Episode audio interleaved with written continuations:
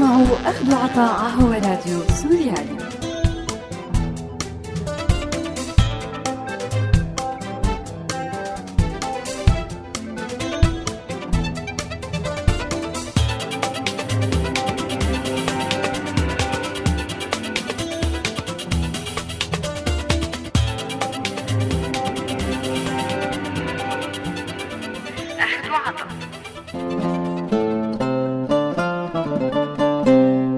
أعزائي المستمعين أهلا وسهلا فيكم برحب فيكم أنا مايا بحلقة جديدة من برنامج أخذ وعطا. وبذكركم أنه هذا البرنامج بالتعاون مع مبادرة كلنا مواطنون. بعد مرور عشرين سنة على انتهاء الحرب العالمية الأولى نشبت الحرب العالمية الثانية. الحرب كانت شاملة وكان للعامل التكنولوجي فيها أثر كبير على سير وحسم المعارك العسكرية. نتائج هالحرب كانت مأساوية على ألمانيا. فعام 1945 وبمؤتمر مالطا اللي صار بين الحلفاء حتى قبل استسلام ألمانيا بالحرب وبالرغم من اختلاف وجهات النظر بين المؤتمرين إلا أنه تقرر تقديم قادة ألمانيا النازية لمحكمة دولية كمجرمي حرب. تقسيم ألمانيا وعاصمتها برلين لأربع مناطق نفوذ أمريكية وبريطانية وفرنسية وسوفيتية. القضاء على المبادئ النازية والفاشية واجتثاثها من جذورها. حل جميع القوات الألمانية وعدم إعطائها فرصة جديدة لتجديد عدوانيتها وقدرتها العسكرية. وتشكيل مجلس رقابة مكون من ممثلي الدول الحليفة لمراقبة الحكم بألمانيا. أما بمؤتمر بوسدام اللي عقد عام 1945 بعد استسلام ألمانيا تقرر إعادة تخطيط الحدود الألمانية بحيث ما تشمل النمسا وإخلاء السكان من أصل ألماني من بولونيا وهنغاريا وتشيكوسلوفاكيا حتى لا يكونوا سبب بإثارة المشاكل بالمستقبل. بتشير الإحصاءات لأنه تم تهجير 12 مليون ألماني من أوروبا الشرقية. مات منهم 2 مليون أثناء عملية التهجير. أيام سيئة كتير مرت على الألمان اللي كانت مشاعر العدائية ضدهم من قبل الأوروبيين والروس ما بتميز بين النازي وغير النازي. تعرضوا الألمان للسرقة والاعتداءات وانتشر اليأس بين الناس وكثرت حالات الانتحار. كانوا الألمان أمة مهزومة. ما كان حدا مهتم لأي شيء بيصير معهم. وكان على الألمان التعامل مع الهزيمة القاسية اللي تعرضوا لها على أنها أمر واقع ما في مجال أبدا لتغييره. فاتوا الحلفاء على ألمانيا قسموها سيطروا على كل شيء وبلشوا ما قالوا أنه عملية تحول ديمقراطي بألمانيا. وما لقوا أي مقاومة تذكر من قبل الألمان. اللي كانوا مستسلمين تماما. انهكتهم الحرب ورغم الهزيمة كان مريح لهم إنها تنتهي.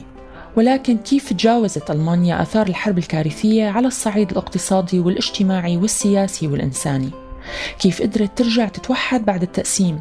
وكيف استعادت بسرعة قدرتها على لعب دور عالمي وتطوير اقتصادها وبنيتها الاجتماعية لتكون منافس عالمي بالوقت الحالي؟ فاصل ومنرجع. عم تسمعوا أخذ عطاء على راديو سوريالي أهلا وسهلا فيكم من جديد. بداية خلونا مع هذا الاستطلاع. كيف برأيك بيتم بناء قيم بالمجتمع بتقدر تعمل حالة تطور وازدهار بعد الحروب والكوارث؟ بعتقد إنه بناء مدارس تعلم القيم الصحيحة والمبادئ الصحيحة لتبني جيل جديد يكون ماشي صح. الأساسية لبناء المجتمع برأيي هي الحل الوحيد إنه المجتمع يتقدم وهي بتكون بالعلم والاهتمام بالمدارس وكوادر التعليم والتنمية شو هي أهم المؤسسات بالدولة يلي بتساعد بنشر قيم المجتمع؟ برأيي المؤسسات التعليمية أكثر شيء لأنه هي رح تبني بجيل جديد لقدام برأيي مؤسسات الإعلام لأنه الإعلام بيلعب دور كثير مهم بتوصيل الحقيقة والرأي العام شو بتعرف عن تجربة ألمانيا بعد الحرب العالمية الثانية؟ وكيف تجاوزت برأيك تجربة الحرب؟ ما بعرف كتير عن تجربة ألمانيا بعد الحرب العالمية الثانية بس آه، بعتقد إنه بنوا مؤسسات وطوروا الجيل الجديد اللي بده يطلع منشان يبنوا آه، بلد جديد. تجربة كثير صعبة وقوية وأثرت بالمجتمع كله؟ بعتقد تجاوزت مرحلة الحرب آه، بالإرادة والتصميم لبناء مجتمع جديد ومتطور.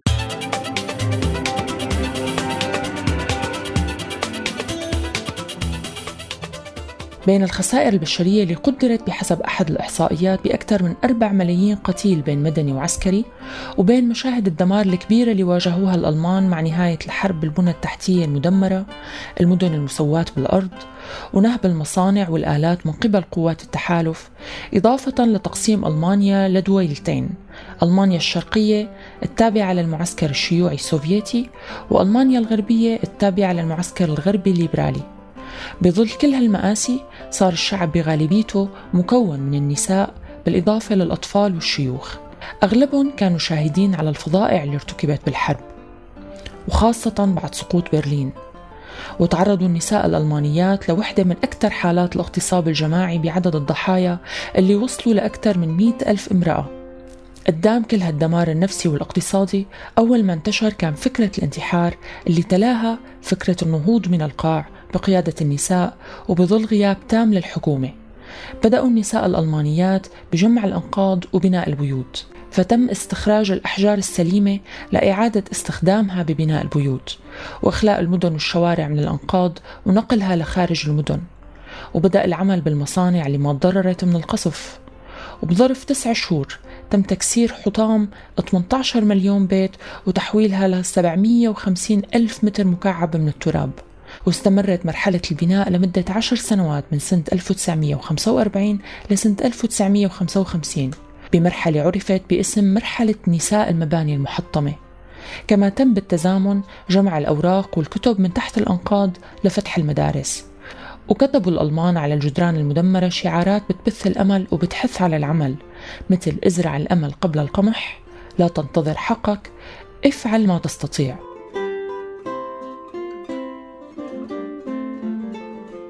التاريخ الحديث ما نكر دور النساء الألمانيات ببناء بلادهم بالوقت اللي غاب فيه الرجل بسبب الموت والاعتقال. وتم تخليد ذكراهم بتماثيل متواجدة بأغلب ألمانيا. وتم إطلاق أسماء النساء على عدد من الشوارع والميادين. إضافة لوجود أدب يدرس بالجامعات تحت اسم أدب الأنقاض بخلد كفاح النساء ونضالهم بعد الحرب العالمية الثانية. فاصل ومنرجع أخذ برأيك كيف الصناعات الألمانية اكتسبت سمعة الجودة العالية؟ أه لما يشتغل الشخص بضمير ويعطي ال quality المنيحة اللي بيعطي ال quality المضبوطة أه بتكتسب أنت سمعة منيحة وبيصير بيعرف الواحد إنه أنت شغل هالبلد مثلا جيد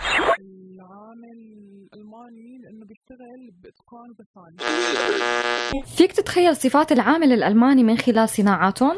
أه بتخيلوا عامل دقيق بيشتغل بضمير بيعطي الشغلة حقها ما في شغلة شلة. بعتقد إنه إنه بمخيلتي العامل الألماني هو متفاني وعنده صدق بالعمل حتى يطلع العمل متقن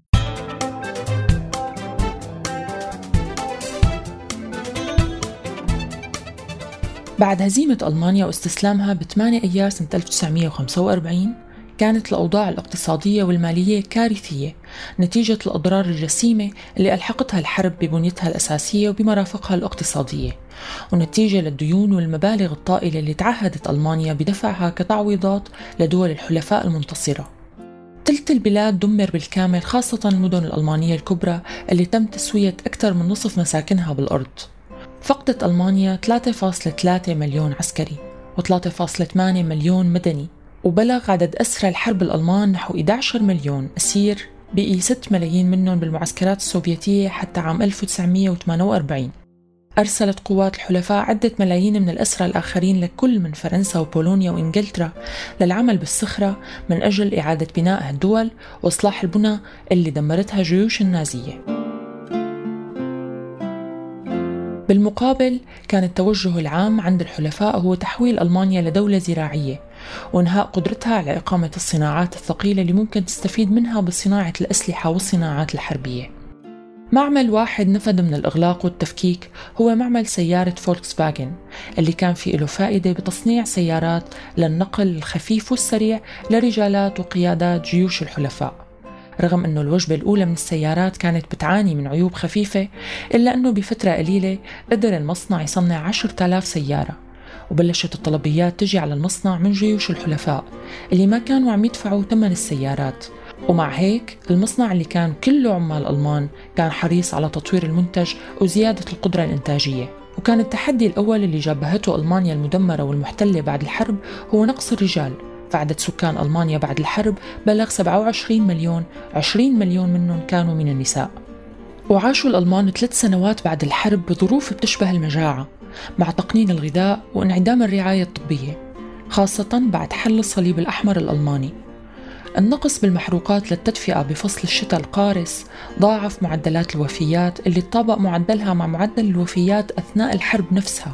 لأول مرة احتاجوا الناس على إدارة الحلفاء وهذا الشيء خلى حكومات الاحتلال تتعامل بصرامة مع المحتجين. الآلاف اعتقلوا بتهم تشكيل حزب سري نازي جديد. التعامل الوحشي مع المعتقلين وحالات الوفيات اللي تمت داخل المعتقل رجعت للأذهان الانتهاكات اللي تمت بالحرب العالمية الثانية. بهداك الوقت تسجلت 17 ألف حالة سرقة بمناطق الإدارة البريطانية وحدها لمادة الفحم المستعمل بالتدفئة نتيجة البرد القارس وعدم قدرة الناس على توفير هي المادة. كانت أيام صعبة كتير. بالرغم من هالشي تضافرت جهود النساء مع اللاجئين الوافدين من عدة بلدان بأوروبا الشرقية لإزالة آثار الدمار وإعادة بناء ما يمكن بناؤه. عم تسمعوا أخذ عطاء على راديو سوريالي. خلال السنوات الأولى لعاقبة الحرب فقدت العملة الألمانية المارك قيمتها ومكانتها كعملة متداولة. وكان التعامل الاقتصادي غالبا بعملات دول الحلفاء المكلفة بإدارة المناطق الأربعة اللي قسمت لها الدولة الألمانية بعد استسلامها. وهالدول هي الاتحاد السوفيتي الولايات المتحدة بريطانيا وفرنسا. وبشهر أيار من عام 1948 قررت الدول الغربية توحيد المناطق الثلاثة اللي كانت تحت إدارتها لتشكل ما سمي بألمانيا الغربية. أما المنطقة اللي كانت خاضعة لسيطرة الاتحاد السوفيتي فأصبحت من عام 1949 ألمانيا الشرقية. وأدى اختلاف الظروف والتطورات السياسية بكل من الألمانيتين لاختلاف أوضاعهم الاقتصادية. فبالوقت اللي ما تحسنت فيه ألمانيا الشرقية اقتصاديا كان اقتصاد ألمانيا الغربية أصبح وخلال فترة قصيرة ما بتتعدى عشر سنوات من أكثر اقتصاديات العالم تطورا وازدهارا. طبعا بهداك الوقت كانت بلشت بوادر الحرب الباردة ولقوا الحلفاء بألمانيا الغربية حليف ضد الاتحاد السوفيتي. وهذا خلى كثير من المعيقات اللي كانوا الحلفاء حاطينها بوش الاقتصاد الألماني تروح بمقابل التحالف معها ضد ألمانيا الشرقية والاتحاد السوفيتي. طبعا كانت هي بداية لصراع جديد وتقسيم جديد لألمانيا بأسباب مختلفة. الخبراء رجحوا أنه العامل الرئيسي اللي أدى لتعثر التقدم الاقتصادي بألمانيا الشرقية كان السياسة الاقتصادية المركزة اللي أنتجتها بإيحاء من الاتحاد السوفيتي اللي كان بيشوف من وجود الفقر والبطالة تربة خصبة لانتشار الشيوعية إضافة لعوامل تانية أهمها إقدام الاتحاد السوفيتي على نقل العديد من المصانع ووسائل الإنتاج الصناعية من ألمانيا الشرقية للمناطق السوفيتية لتعويض الخسائر اللي لحقت فيها أثناء الحرب. بالإضافة لرفض الاتحاد السوفيتي الانضمام لمشروع مارشال واللي حرم ألمانيا الشرقية من المساعدات المالية الأمريكية اللي تمتعت فيها كل دول أوروبا الغربية. ومشروع مارشال هو مشروع اقتصادي وضعه الجنرال جورج مارشال لإعادة إعمار أوروبا بعد انتهاء الحرب العالمية الثانية. الجنرال جورج مارشال كان رئيس هيئة أركان الجيش الأمريكي أثناء الحرب العالمية الثانية وأصبح بعدها وزير الخارجية الأمريكي سنة 1947 أعلن مارشال بنفسه هذا المشروع بحزيران سنة 1947 بخطاب أمام جامعة هارفارد. وتم تشكيل هيئة أطلق عليها اسم منظمة التعاون الاقتصادي الأوروبي للإشراف على إنفاق 12.4 مليار دولار أمريكي لإعادة إعمار وترميم وتوسيع البنية التحتية وإعادة بناء وتشغيل الاقتصاد وتطوير المشاريع الصناعية الأوروبية. حصلت ألمانيا الغربية وحدها منها على مليار دولار. بالإضافة للمساعدات الأمريكية كان العامل البشري هو العامل الحاسم وبدونه ما كان في لألمانيا نهضة. فالألمان بألمانيا الغربية ورغم انكسارهم بالحرب ووجودهم تحت احتلال فعلي لكن الألمان أبدوا رغبة وإصرار كبير على العمل الشاق وفقا لنظام والتزام صارم. وفورا استعادت ألمانيا الغربية الكثير من قوتها العاملة المؤهلة من خلال الأسرى اللي رجعوا على ألمانيا إضافة لعودة علماء ألمانيا ومهندسيها وأساتذة الجامعات فيها وخيرة أبنائها الهاربين من النظام النازي اللي قرروا العودة لبلادهم للمساهمة بعملية إعادة البناء.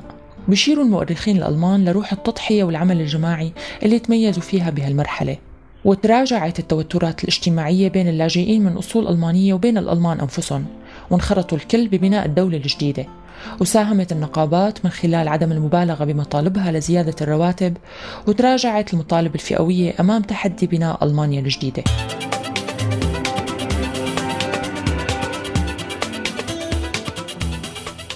طبعا منضيف لهذا الشيء التغير الكبير بالأيديولوجيا بالمجتمع الألماني بعد الاجتثاث الممنهج للنازية خاصة بالتعليم ووسائل الإعلام.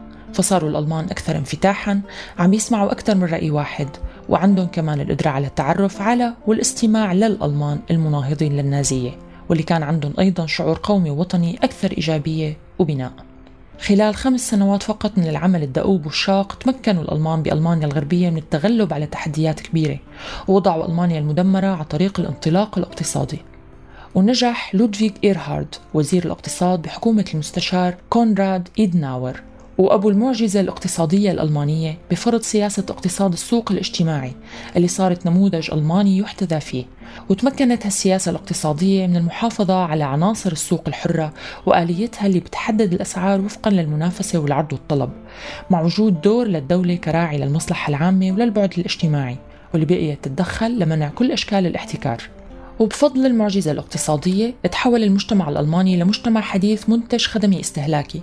نمت معه الطبقة الوسطى وارتفع فيه مستوى الطبقات الدنيا من فلاحين ومهنيين وتآكلت فيه الحدود الصارمة بين الطبقات وتضاءلت الفروقات بين المدينة والقرية وتكون أساس اجتماعي متين بيسمح بالتعددية السياسية وإقامة نظام ديمقراطي على أسس سليمة.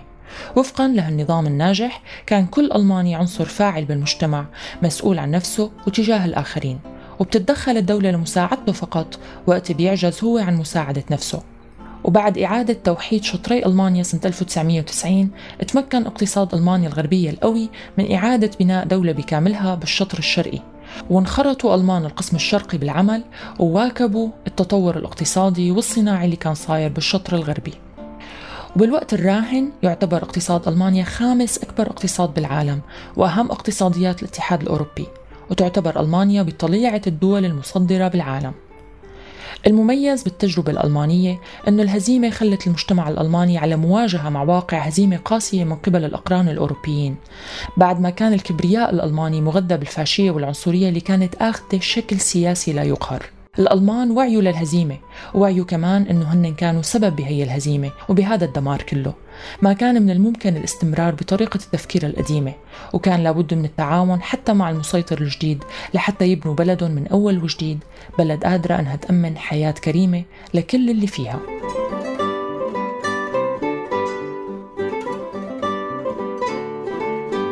بنهاية حلقتنا أصدقائي أنا بودعكم على أمل التقي فيكم الأسبوع الجاي بحلقة جديدة من أخذ وعطا. لا تنسوا تتابعونا على موقعنا سوريالي dot com وأرشيفنا بتلاقوه على ال SoundCloud وولفوا علينا FM.